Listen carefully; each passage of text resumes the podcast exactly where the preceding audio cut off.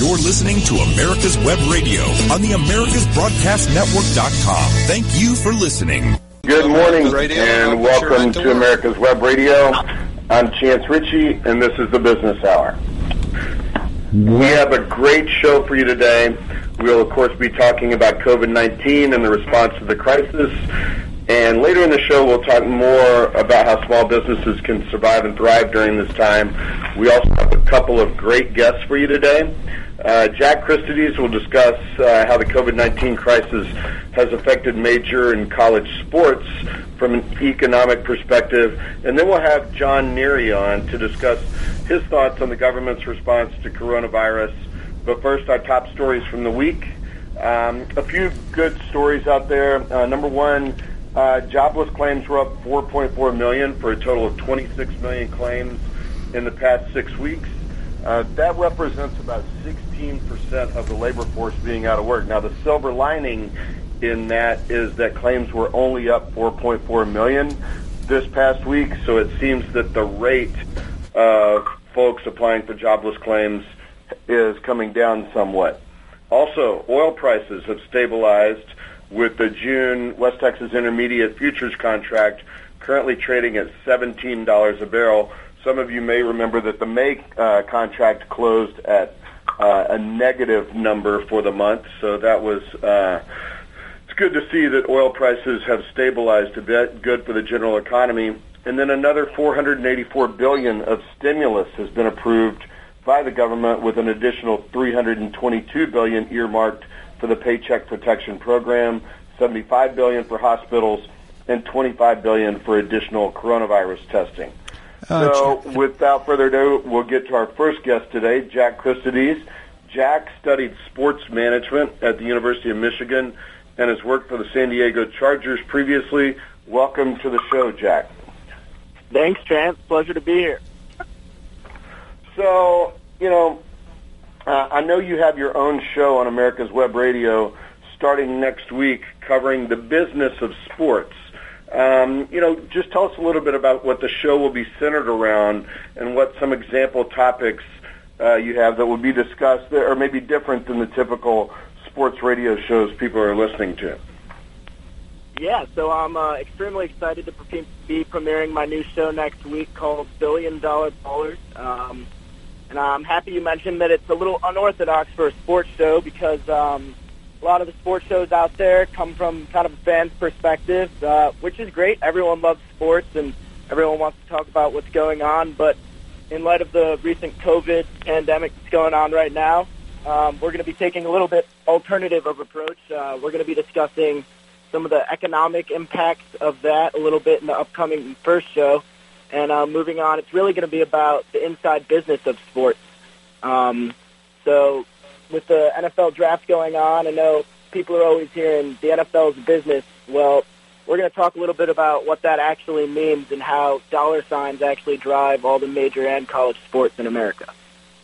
So, uh, for some example topics that are going to be discussed just this first week, we're going to talk about the NCAA and all the Division One athletic departments, and uh, just how this pandemic right now is affecting not only them in the short term, but also them in the long term. Um, and then we're also going to discuss the recent NFL CBA agreement and how that is going to affect the way that we view our sports as fans. Well, that, that's great. And I don't want you to give the first show away, but you know, just just talk to our listeners a little bit at a high level on how the coronavirus crisis is going to affect the business of sports, and will there be long-lasting effects from the time lost to the virus? Yeah, I think that's a great question, and there's obviously a lot to unpack, and we'll go more into detail next Friday.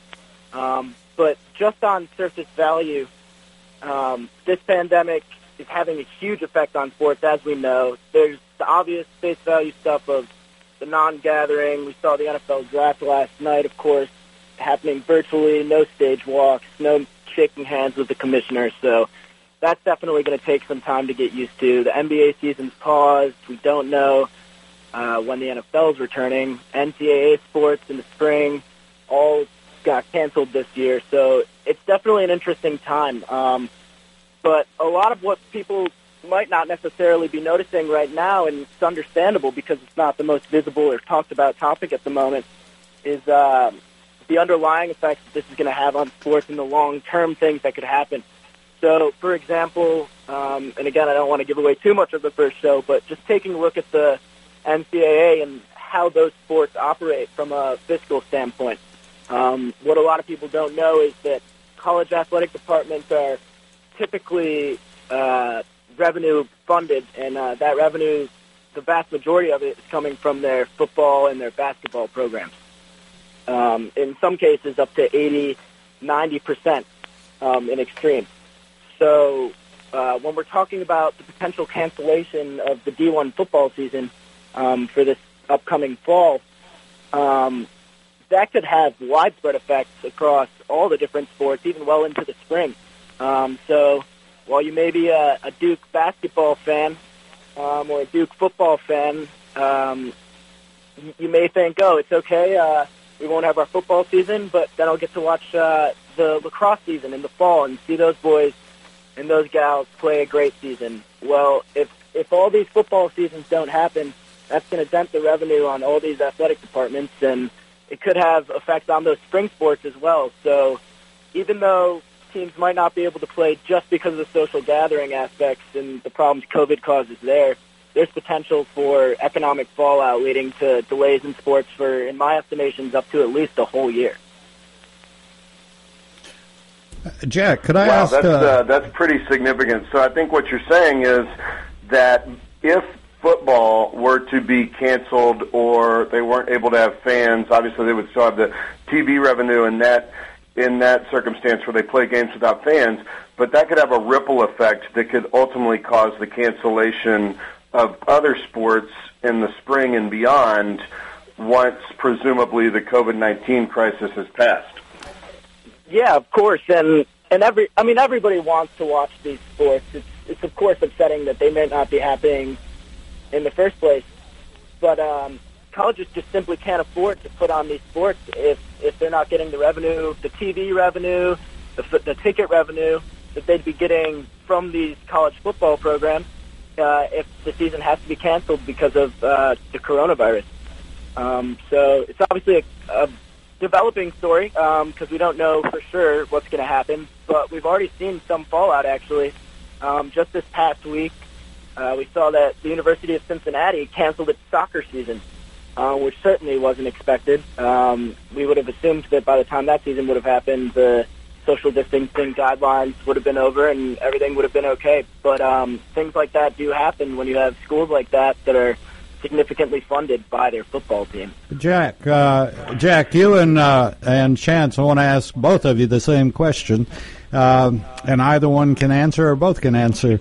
With the bailouts that uh, are now available, will the will the uh, pro football teams and our basketball teams and our baseball teams be eligible for any of the PPP money that uh, to go to pay the salaries of 30, 40, 100 million dollar players?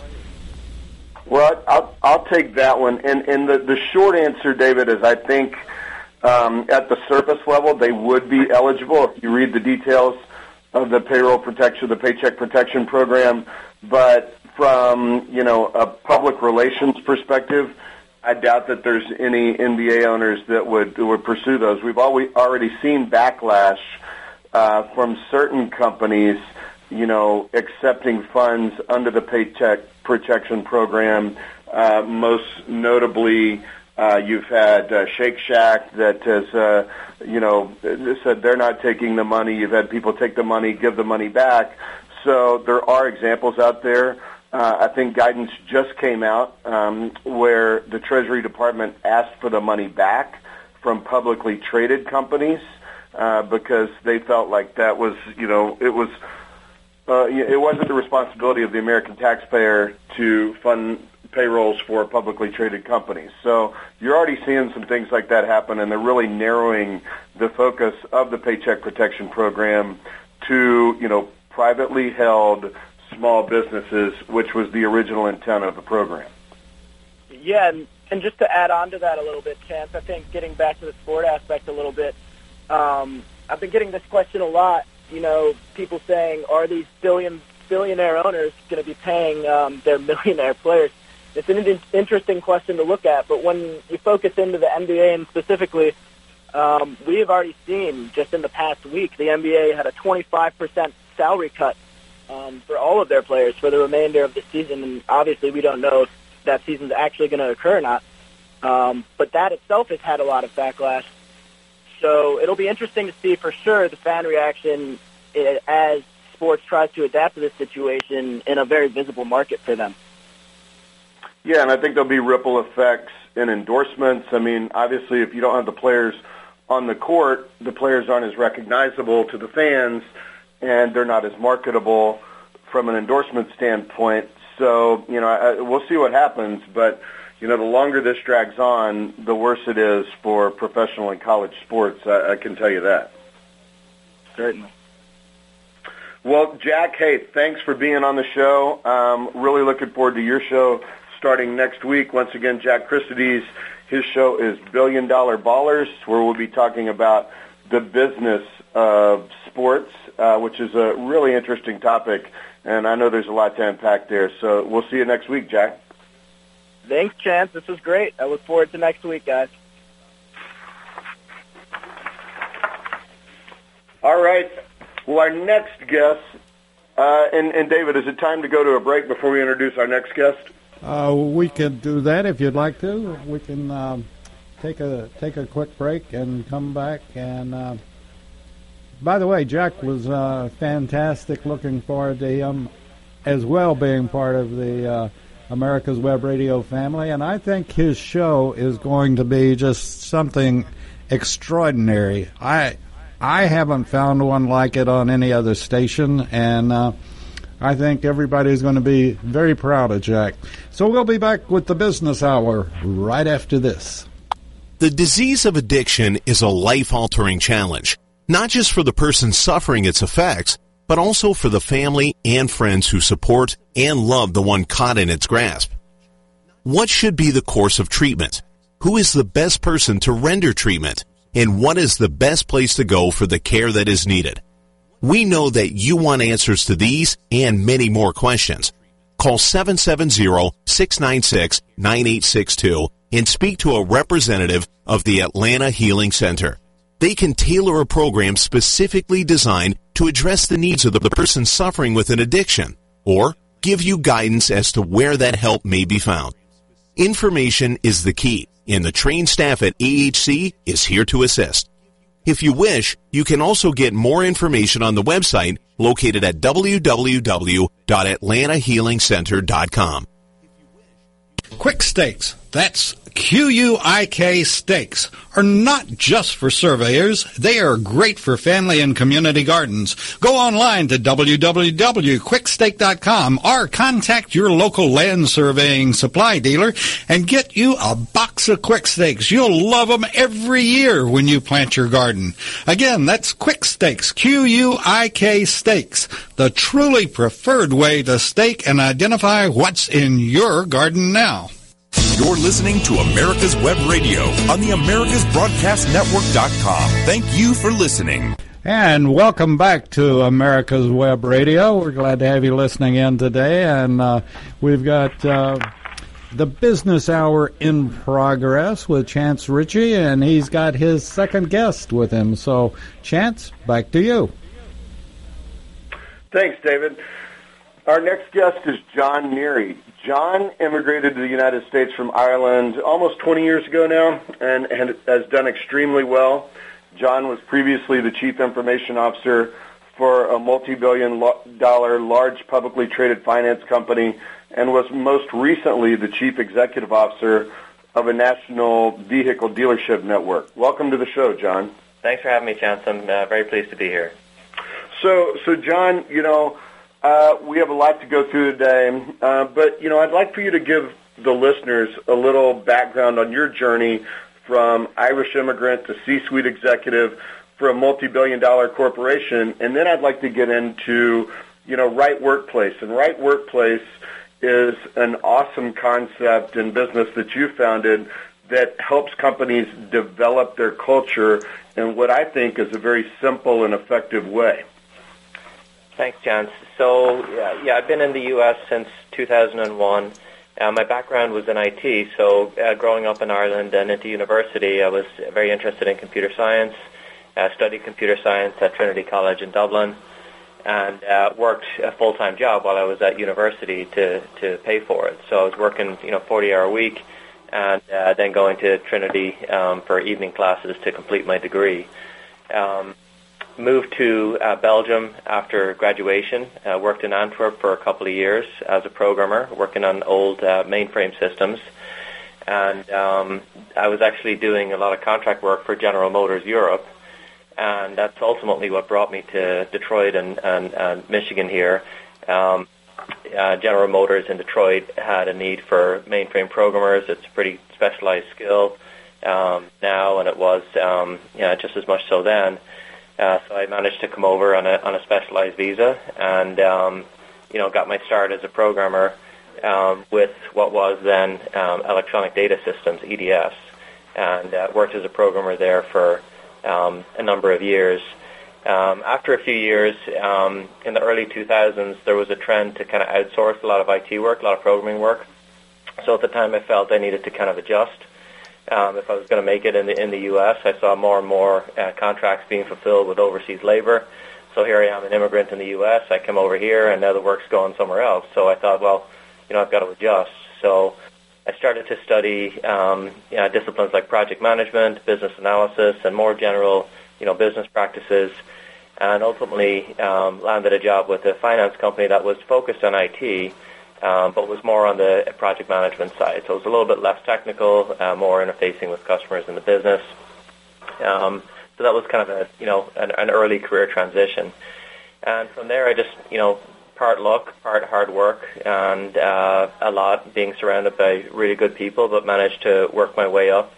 And um, from starting as a pretty junior business analyst, um, I finished my tenure at that company as their chief information officer, uh, which is something I was very proud of and I, I, I really enjoyed. Um, for various reasons, I, I wanted to try a different challenge. Um, I was pretty young, and that was, as, in my opinion, at the time, as far as I could really go in that organization. So, uh, like a lot of people, you look for, you know, what's your next challenge? What can you do? So, um, after about 10 years there, um, I joined a um, small dealership group, and uh, as their CEO, helped to build that up into a uh, much more um, recognizable network um, with with over 25 uh, locations, and I did that for five years and had a lot of fun doing it. And then, you know, once again came time for a change. Um, at that point, it's it's when I decided, okay, well, you know, what are the common threads between these experiences that I really enjoyed? And the thing I enjoyed the most was um, leading teams of people and uh, helping those people feel engaged and and um, um, you know, happy in their in, in their work and motivated in their work in the way that I was. And it's that experience that um, brought me to um, create uh, Right Workplace, which is really a, a company that's focused on uh, helping businesses of all sizes uh, build a really uh, positive, engaging, entrepreneurial, uh, go-getter type culture. And that that's a that's you know that's a tech company in and of itself because the interface is entirely online um, and you know we've tried it at our company, and it works great. It's fantastic. Um, it's it's very deep without being a huge burden to your employees, which is we found to be awesome. Uh, just tell us a little bit more about how Right Workplace works. Sure. So um, I, I suppose a little bit of background. I mean, a lot of people will have heard of companies who pursue workplace awards of different kinds. A lot of times, workplace awards are tied to publications, which is uh, problematic in a, in a, in a couple of ways. Uh, first of all, um, many of them have um, an enormous amount of questions that employees have to fill out. So you've got 50 plus questions, um, so it's an intimidating survey. Um, they're administered usually on an annual basis because they're tied to a publication. Uh, so, for example, you might take a survey in July, uh, results might be available in November, and then a publication or a magazine that shares those results is available in January. So the time between a, a, an employee giving their feedback and actually getting the results and seeing what leadership's going to do about them, it, it can be months. Um, and the actual data that you collect from those surveys can be pretty um, uh, pretty daunting to mine as well and, and derive meaningful action from. So what we did with Right Workplace is said, okay, well, you know, there can't be 50 things that decide whether a person is really um, the right workplace for them. There's got to be a smaller number of things that really matter. And then by the same token, for uh, business owners, um, business owners who are competing in these kind of competition surveys for top workplaces, a lot of times the publications that share the results, they want to emphasize, um, you know, marketable stories. So companies that have got free lunches or on-site massages, you know, crazy perks that make for good reading and good highlights, uh, but they're not they're not consistent with um, normal business practices, and they're not consistent with um, businesses that just don't have the kind of resources to spend on those benefits. And frankly, um, they're not the things that I found matter to people um, at work. Uh, you can have all the perks uh, you like at a workplace, but people will really um, tell you whether they love or hate their job uh, based on the relationships they have um, at their workplace. So what Right Workplace does is it says, okay, uh, let's take a small number of things that matter, and there are three things. There's first of all, do you trust and respect your leader? Second of all, do you work in an environment where you feel your coworkers want you to succeed?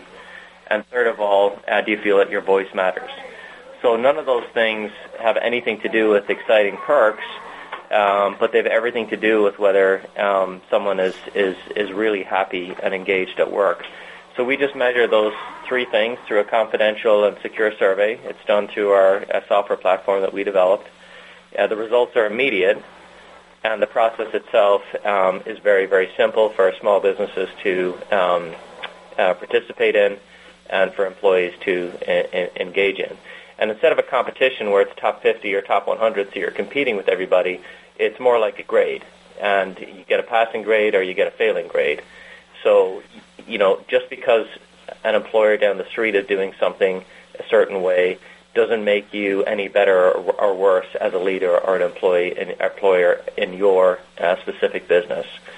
So really, we focus on a small number of things that matter, uh, deliver um, almost immediate results, and give uh, business owners uh, a more meaningful and actionable uh, platform to to keep. Um, you know, keep the finger on the pulse of their, their culture. Yeah, and the, and the two things we really found interesting about it was I did not expect people to be as open as they were in their feedback uh, with our company. And because of the way you've made the user experience, I think it really fosters this trust in the process, and you get people's true feelings, which um, was very, very helpful to our company whenever we used Right Workplace. And, and I've got to think that given the effects of, of COVID-19 and folks having to work from home, companies are even more concerned now about their culture and maintaining that culture while you don't have people gathering in an office. And I do think Right Workplace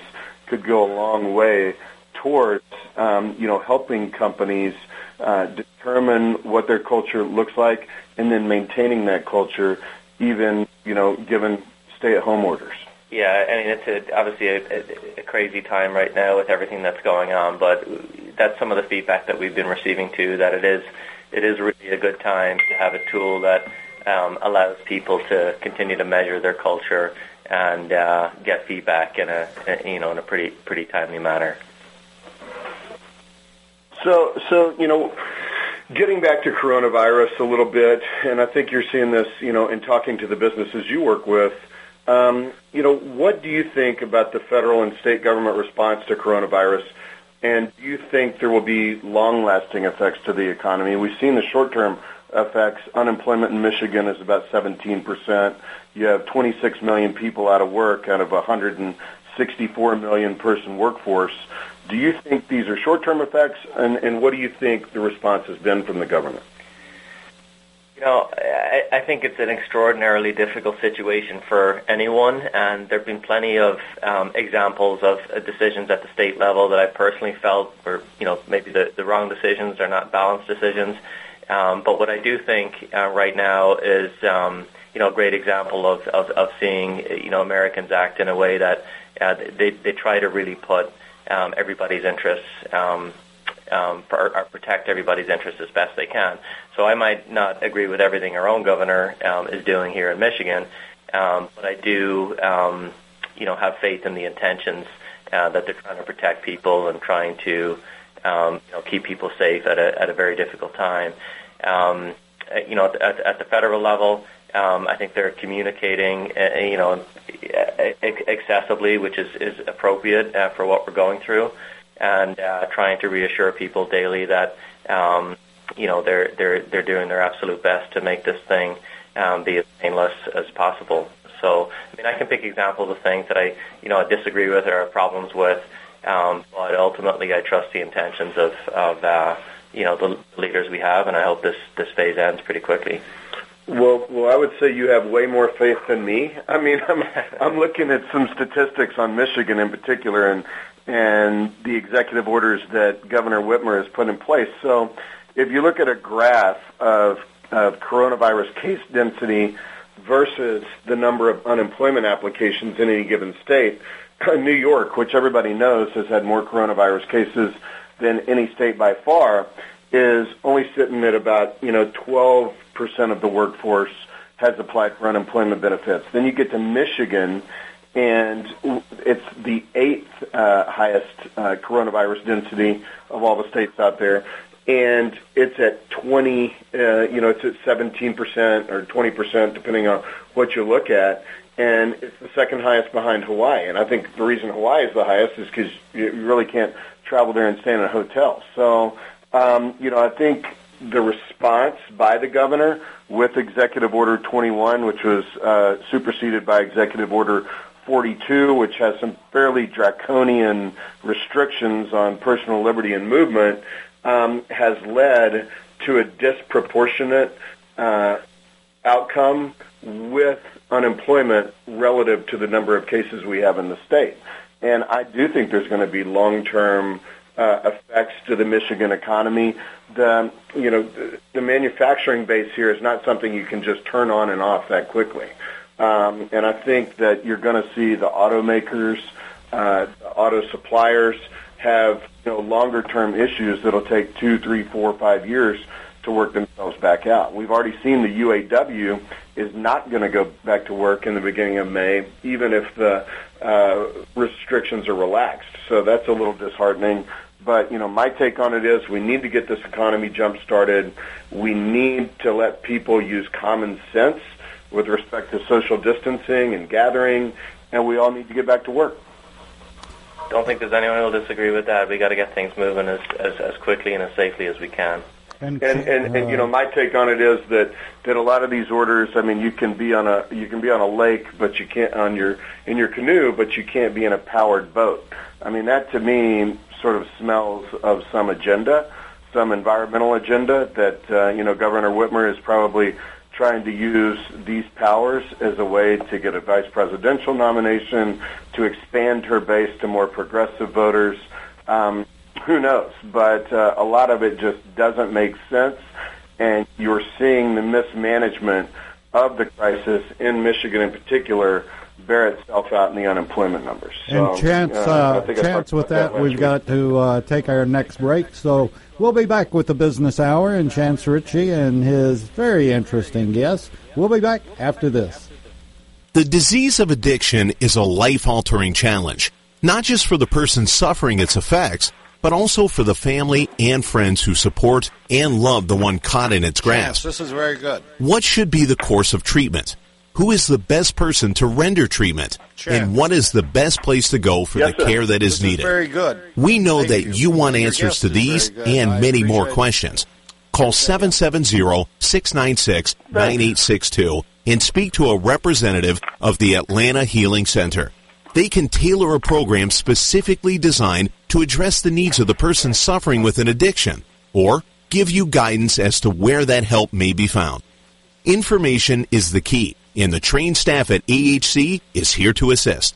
If you wish, you can also get more information on the website located at www.atlantahealingcenter.com. Whether cruising the strip in a 57 Chevy or taking the family on a vacation in a 71 Oldsmobile Vista Cruiser, you need to tune in to Classic Cars with Steve Ronaldo and Jim Weber every Saturday from 8 to 9 a.m. on americaswebradio.com. If your health insurance premium is more than your mortgage, Ellen Deal with Ideal Solutions is here to help. Whether you're a small business owner, individual family, or baby boomer, email MAGA45CAG at gmail.com and I'll respond with three easy questions to help you determine if you can get away from Obamacare. As a 20-year veteran of the insurance industry, I'm here to help with all your insurance needs. Email Ellen Deal at MAGA45CAG at gmail.com. You're listening to America's Web Radio on the AmericasBroadcastNetwork.com. Thank you for listening. Welcome to America's Web Radio. I'm Chance Richie. This is the Business Hour. We're going to continue with our guest today, John Neary. Uh, we introduced John last segment. John has a very interesting background, immigrated to the United States about 20 years ago, um, attained a great deal of success in this country, and and maybe we could talk about immigration uh, for just a just a second. You know, President Trump last week instituted orders limiting immigration for the next 60 days. Um, you know, how do you feel about you know President Trump order in particular, and then the immigration topic as it stands today? I know some people are kind of on the side of, hey, we need as many folks immigrating in as possible. We're not really concerned about whether they've gone through all the proper uh, processes. Uh, where do you stand on that, given that you have gone through uh, the proper immigration channels? So, I mean, just the first part of your question, you know, what do I think of his, his restrictions today? So I, I view them as less of a um, restriction on immigration as just a, a, a practical restriction on, on, on travel into the country um, not a total restriction, but a practical um, limitation of travel given the environment they're in. Now, I, I view that as, as, as practical. I think it's, um, you know, not surprisingly being uh, labeled as, as motivated by something else in, in, in the media, but I just view it as, you know, he's doing what he can to protect the American people from this thing, um, this current COVID situation being worse worse than it is. So I don't see it as any any more than that. Um, immigration in general, I can speak to my own experience, which was, um, you know, it started with really being educated in a specialized uh, discipline in, in computer science and, and developing a skill set um, that I was able to use in Ireland where I worked first, in Belgium where I worked second, and then ultimately it was a skill that I apparently had value in the U.S. So um, through a supplier of, of, of General Motors, and that's how I secured my first um, you know, real real job um, in the U.S. So I had that job offer uh, right before I left uh, Belgium uh, to go into the U.S. And the visa was a specialized work visa um, that I qualified for at that time. Um, so you know, going back 20 years, I felt very fortunate to be able to come over and get some experience in the U.S. I thought at that time it might be a you know two three year uh, engagement. I'd have some great experience on my resume. I'd go back to uh, Europe, probably to Ireland, and continue my career. And I'd have experience which um, is, is, is pretty valued in those markets, which is experience working for an American corporation um, stateside. So um, I do get frustrated at times when, um, you know, having experienced the kind of the lengthy processes that you have to go through um, subsequent to get um, you know different visa types. So you can come over on a certain type of visa, and then to stay, there's a renewal process. Um, and there's you know there's different types of visas. There's your green card process, and there's ultimately the citizenship process. Um, all in all, um, you know, it took literally years from the time that I first came to the U.S. illegally, um, the time that I became a citizen, and I was extremely proud to attain citizenship and, and ultimately settle here and build build my life here. Um, so my view on, on immigration is there's, you know, there is a path for people who want to do it the right way. Um, I understand that sometimes people either don't have the means or the patience to follow that path, um, but it's there for a reason. So, I mean, I think all countries, um, including Ireland, actually, they, you know, they have standardized processes to manage the ebb and flow of, of people and talent into their country. Um, my view on what what I see Trump trying to do is is uh, bring some, um, you know, um, stability and some some some real process to uh, the way that system works, and to you know ensure that the U.S. has sovereignty, that there's not you know this flow of of of of, of people um, without vetting for skills, without vetting for you know fit to the American economy. Right. I mean, if you have a, a complete open borders policy, you don't have a country. I mean, right. and there are processes in place, and it's interesting to talk to somebody who's been through that process. I also have a couple of other Canadian friends who've been through the the citizenship process, and and and and frankly, uh, you know, I, I think it's it's not so much. A, I d- definitely don't have a problem with folks immigrating into the country. I have a problem with folks trying to shortcut the process, and, and I think that's the biggest issue that people have is uh, folks trying to undermine the laws that are already out there. So, you know, and I, I do think that President Trump made the point this week that the 60-day moratorium on immigration was also about not giving out those work visas so that Americans had preferential access to those jobs, you know, while unemployment's at 16% or or whatever the latest number is. So, um, you know, I, th- I do think it's driven a little bit by getting Americans back to work preferentially, but long term, you know, obviously immigration, immigration of talent into the country is is very very important. Um, last segment we had touched on your business Right Workplace and how it's helping companies during the COVID-19 crisis to maintain this culture even when folks uh, you know can't can't be together. You know, how are you personally adjusting to this new environment uh, with COVID-19? And do you think um, Governor Whitmer is going to extend the stay-at-home orders here in Michigan? So the state, the last I heard of the stay-at-home order issues, adding two weeks and extending it to um, uh, to mid-May. So are, are you asking, you know, beyond that date, or? Yeah. Do you do you think you know? I'm hearing I'm hearing Memorial Day. I'm hearing into June. Yeah. And I just think there'll be a catastrophic effect on the Michigan economy and the the U.S. economy if we don't start getting some folks back to work. I mean, I'm already seeing Georgia's Georgia's moving in the direction to to ease the restrictions. Yeah. I was in Texas for six weeks up until Tuesday, and you know things have barely changed. You can't go to restaurants, uh, you can't gather in large groups, but by and large, you can still go to the store. You can still do all your outdoor activities. It's not that much of a change. I didn't really notice it till I got to Michigan on Tuesday, and I mean it is it is it's a drastic change to your lifestyle here. No, it's it's it's it's dramatic. I mean, we're effectively in a in a holding pattern. Everyone's in a holding pattern, and I think a lot of people are are, are fearful and trying to uh, figure out how to make ends meet and and how to uh, support themselves financially until this thing ends. So, um, I hope it ends when um, it's scheduled to, um, and more importantly, I, I hope there's good reason for it to end when it's scheduled to, and all the data suggests that things have have, have stabilized, that we can we can get back to work. Now, um, going back to some of the information you, you cited earlier, I do think that there's um, some middle ground. You talked about the economy as being a, you know, treated like a, a switch. You can't just turn the, you know, hit the off switch um, on an economy like the one we have in Michigan. Um, I've heard other states refer to it as a dimmer switch, where they can um, limit um, uh, business activities that require a lot of interpersonal act, uh, um, interactions, um, try to um, accommodate businesses um, that can operate safely, and for businesses that um, do traditionally require a lot of interpersonal activity, have some alternate uh, business model with more curbside delivery um, or online ordering, uh, things like that. So I hope it ends when it does. If it doesn't, I hope uh, the measures are a little bit more balanced and uh, maybe in line with other states where they open it up somewhat. Um, so we try to keep um, you know as many jobs as we possibly can during this time. Yeah, I think to put a fine point on it, I, I think technically we're outside of the we're outside of the executive order just by doing this radio show and the two of us getting together to do this. So I hope um, the police don't storm in here and give us our give us our tickets any any minute now because uh, you know you're not even supposed to gather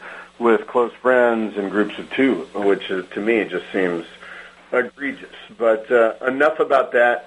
Um, you know, John, super excited about Right Workplace. Uh, you can find it at rightworkplace.com. If you, and it's good for businesses. We used it for our business, which has 25 employees up to businesses of, of any size. Is that right? That's correct. Yeah. And uh, I feel like you're going to have great results.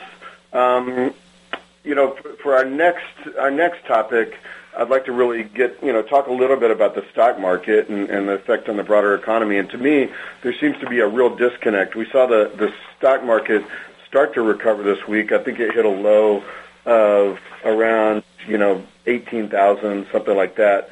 Whenever the Dow Jones Industrial uh, back in March, and it's climbed back to about twenty three thousand and change. Um, you know, I don't really under. You, I know you that you do a lot in the stock market. I don't really understand how the economic fundamentals are going to be there to support a stock market recovery. Uh, the short answer, the short answer to that is neither do I. And I think over the next uh, couple of quarters, we're going to see some uh, brutal earnings announcements where people are going to have to reconcile the valuations that you're seeing in the market with earnings results that just aren't going to support them. Yeah, I mean, and and, and you know, I th- I personally thought 18 18,000 and back in March was going to be from a high of, of close to 30,000 was going to be the tip of the iceberg. I mean, equity, you know, the the stock market is based on equity values. Yeah. And as heavily debt laden as some of these companies are, you know, I looked for equity values to go to zero in some cases. So to me, that the bottom was 18,000 was, you know, that's that is an indication of how much faith people have in the government and the system, the federal government in particular, to do what's necessary to get the stock market and get the economy back on track. Yeah, we're we're, we're aligned on that. I'm I'm, I'm pretty um, you know bearish on, on on things right now too, and I don't think we're um, personally I don't think we're at we're at bottom at all or even close to it. Yeah, no, I think uh, you know we got a we got a small blip up here, you know, at twenty three thousand. I'm not uh, I'm certainly not a prognosticator of the stock market, but I know that personally I would be hesitant to invest at, at these levels, um, especially, you know, some companies, uh, you know, I, I just don't think they've felt the pain yet, and I think the pain, like you said, is going to come in second quarter, third quarter results. So, David, with that, we'll take a break, and we, we could come back with our fourth segment. All righty, and uh, when we come back, I, I would like to ask uh, y'all, can, if you think about it before we come back, uh, is I support what Trump did yesterday as far as uh, talking to uh, Iran rather stoutly and saying, you know, you mess with us and uh, you're going to lose a boat. So, what effect would more problems in the uh, Middle East cause? We'll be back right after this. The Docs for Patient Care Foundation is your way to join the fight and become a member of an organization created by doctors for patients dedicated to fighting for your healthcare freedom and preserving the doctor-patient relationship. Get a pen and paper. Write down docs4patientcarefoundation.org. That's D-O-C-S, the number four, patientcarefoundation.org. Go to our site and please make a generous tax-deductible donation and join the fight today. Thank you. I would. Make an example of them. My name is Kyle Hayes, a motorsports student at Alfred okay, State College. Well, we'll, Every year, Alfred State students compete in the Great Race, which is a cross-country time endurance rally for vintage vehicles. As you can imagine, it's pretty costly. I'm asking for your help. Your donation can make it possible for these students to live their passion and promote the vintage automobile industry. Please visit our site at give.alfredstate.edu and search Great Race to learn more and help us reach our goal. Thank you. Want to give your family or loved one the perfect gift? Then go online and check out the tornadobodydryer.com. I love mine and the warm heat air massage it gives me after my shower. The Tornado Body Dryer is super. You'll love it and you'll love having one in your shower. And I want to remind everybody that uh, before we get back with uh, the business hour, is following the business hour will be uh, our master's message, our kung fu message, and uh, we'll all, as always, we'll start it off with a um, brief bit of meditation. So stay tuned for that.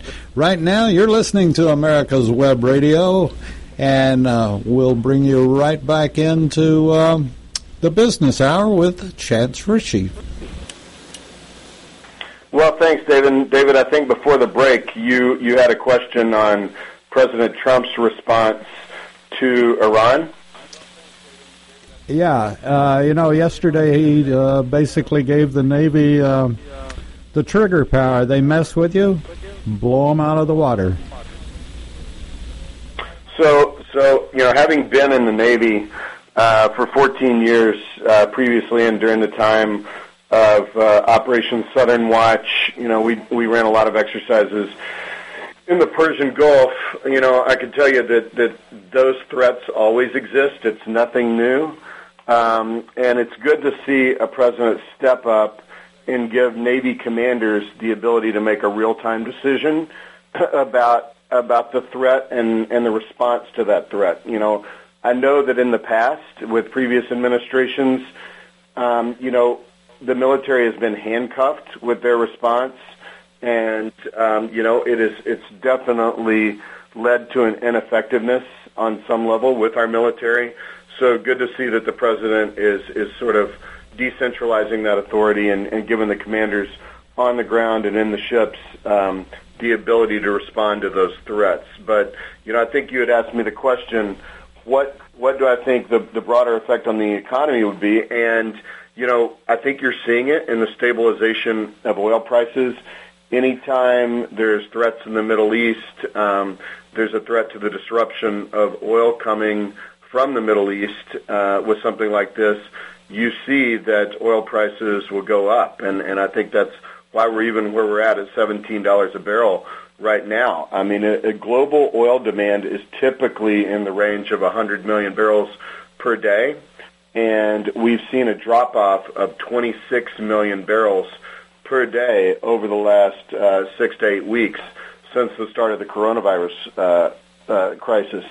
So that reduction in demand, uh, coupled with an increase in supply, has put a huge strain on the storage capability of West Texas Intermediate crude, in particular, which you know led to the complete capitulation of oil prices uh, earlier this month and at the end of March. So you know this conflict with Iran, if nothing else, should help to stabilize those oil prices uh, which you know in, in in the short term is actually good for the American economy. There are thousands of workers, uh, particularly in in Texas, North Dakota, the Appalachia, that depend on these oil and gas jobs. So stabilizing prices, stabilizing production is certainly helpful overall. Uh, to our broader economy. Uh, Chance, how could uh, how could someone make a statement uh, like AOC did that, oh, I hope that the Texas oil business goes under? Well, I think that comes from a very uneducated, uninformed point of view. I mean, the, look, I have a I have a master's degree in environmental engineering, and and I would love it if um, you know we could move to totally renewable sources. I think everybody would like to see that in the long run, but the reality of the situation is we're not at that point yet. We are not at the point where we can use uh, wind turbines, we can use uh, solar power to provide all of the energy f- that this country needs at this particular time. Um, you know, there's a lot of issues with those those in particular with storage. Obviously, the sun doesn't shine at night. Uh, the wind doesn't always blow. So you have to have a way to capture that energy, and we're just not there yet with battery and storage technology for wind and solar to completely provide all the energy needed uh, for to drive this this you know economy and and all the the oil, natural gas, nuclear power that's used um, in addition to wind and solar. So you know I think if AOC got what she asked for, uh, we'd essentially be in the Stone Age, which I don't think anybody's interested in. Uh, you said it very um, profoundly. Very good. So, back to you and your show and uh, your guests. Yeah. So, so you know, wrapping up, um, you know, here with with John, you know, we've gone through the, the federal government, the states' government's response uh, to COVID nineteen you know, it's it's not all bad news. We're seeing a lot of people doing a lot of good things. I think there are opportunities out there for people. Um, you know, certainly that's hard to say for people that that have been laid off and are part of the the 26 million folks that have sought unemployment benefits over the last six weeks. But have you seen any any silver lining out there? Have you seen any bright spots in the economy? Um, I mean, really, bright spots in the economy right now are pretty hard to find. I mean, there's certainly bright spots in relationships that all of us have, where you know it's nice to see people um, checking in um, on each other. It's nice to see people appreciating those on the front lines. It's nice to see people recognizing the value in jobs like working in grocery stores more so than ever. Um, you know, I'm a big believer in you know any honest work is great work, but um, you know how how how often have you heard people in, in grocery stores or other frontline services outside of the medical professional even being referred to as heroes, and, and rightly so. Um, so I view that as a positive. Um, economically, I mean, it, it really is. It's it's hard to find a bright spot right now, particularly in Michigan with almost everything shut down. Uh, but I do think it's it's good for people uh, to reevaluate their business models um, because there will be a new normal um, when this is all done. Um, good for people on a personal level to reevaluate, um, you know, their their budgetary situation and their ability to weather um, surprises uh, like this um, even short-lived ones, uh, to make sure they're financially positioned to weather them. And same goes for, for businesses. I'm sure you've experienced this with your business when there's a dramatic interruption into what you typically do. Um, how are you positioned to weather it?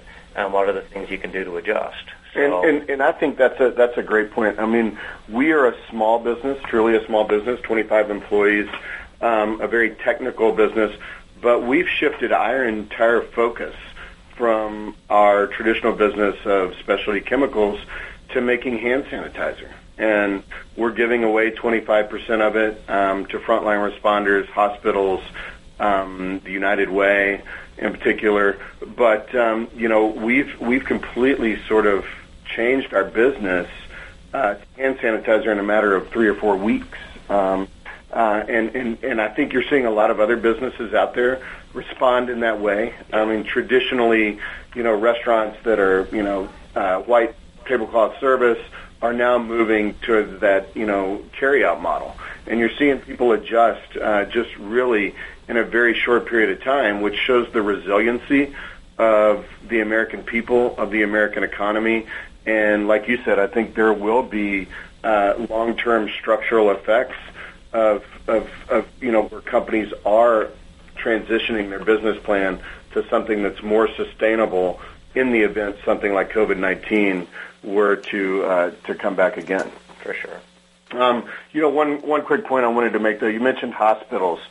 you know, all of the all of the restrictions on on personal movement, on the the governor's orders, were always predicated not on the number of people that would die in the state of Michigan and and even in other states, but it was always predicated on hospitals not having enough beds for people who were infected with coronavirus.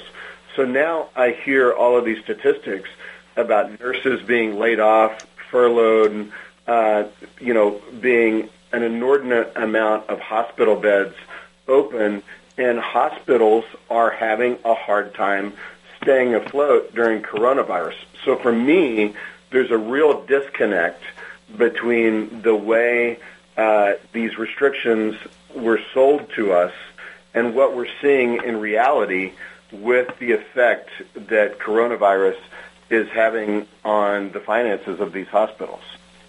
Yeah, I mean, I, I, my understanding of the, you know, the, the whole point behind this flattening the curve is that you don't have a situation where you're, um, you know, you have more people in need of ICU beds than you have ICU beds available. So one way to look at that is, um, you know, if there's too much of a disparity and too many ICU beds available, either it's because we're doing a great job of preventing the spread of the disease, or because we've overreacted.